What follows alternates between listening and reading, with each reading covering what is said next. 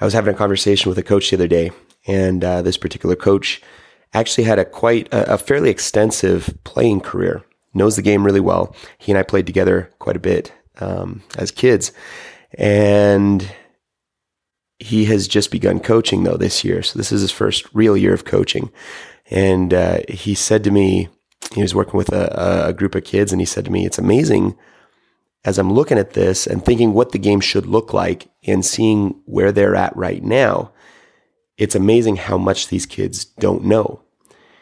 And uh, we had a, a pretty good conversation about that. But you know, we we had talked in the past about what I call developmental triage, where you got to figure out what are you going to teach first because you can't teach everything. But uh, this specific time, so it's kind of a conversation along those same lines.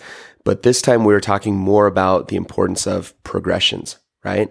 So, of course, you know, at any age group, the kids don't know everything there is to know about the game. There's always learning and development and, and things going on. And so it's important as coaches that we look at it and not only triage the situation like, hey, you know, we're going to start with our, you know, defense first or defensive zone first, um, and then work our way to the offensive zone or whatever. It's not only about deciding what to work on first, but it's about how do we teach those skills. So after we've determined what we're going to work on, then the next question is how are we going to teach it? And, you know, that's going to change from team to team, from age group to age group, depending on where your team currently sits and what their age group is, you know, how mature they are mentally, um, how mature they are physically, you know, how, how, what does their skill set look like physically? So there's all kinds of stuff to look at. And that's where we talk about, you know, how, how to implement and teach and acquire new skills and new concepts through progression. So it's extremely important that, um, you know, we don't just start by trying to, uh, you know, shove the whole picture down their throat. What we want to do is, you know, break it down into bite-sized chunks and, you know, work on little things, you know, little concepts at a time, um, reverse engineer skills. I'm always talking about that. We reverse engineer what the big picture should look like.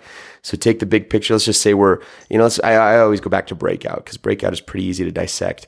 So it's like, okay, we need to have some uh, some controlled aspects, you know, controlled controlled ways of breaking out of our own zone. Okay, well, we want to imp- implement some breakout options. Okay, what are the steps, right? What skills do we need to implement a breakout? You know, what are the physical skills? What are the mental things that need to happen?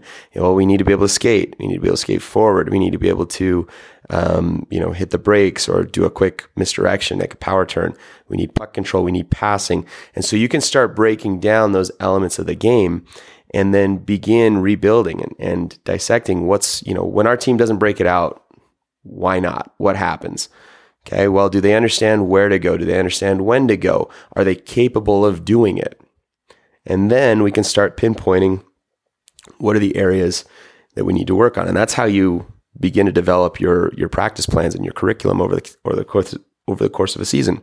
So, um, anyways, you just some thoughts that were on my mind today, but uh, they were kind of spawned by that conversation I had with this coach. Is it's amazing how much these kids don't know, and yeah, it is. You know, and that's true at, at just about any caliber of play. It's amazing, you know, how big the game of hockey is. It really is. You know, I've, I've been comparing it to, um, you know, other games and things that my kids are playing. And hockey is just a massive game. There is so much that goes into it physically and mentally that, yeah, it takes time. And, um, you know, if you're working with an older group of kids that hasn't necessarily had the best coaching or experienced coaching, over their playing careers, then yeah, there's going to be a lot, a lot to learn.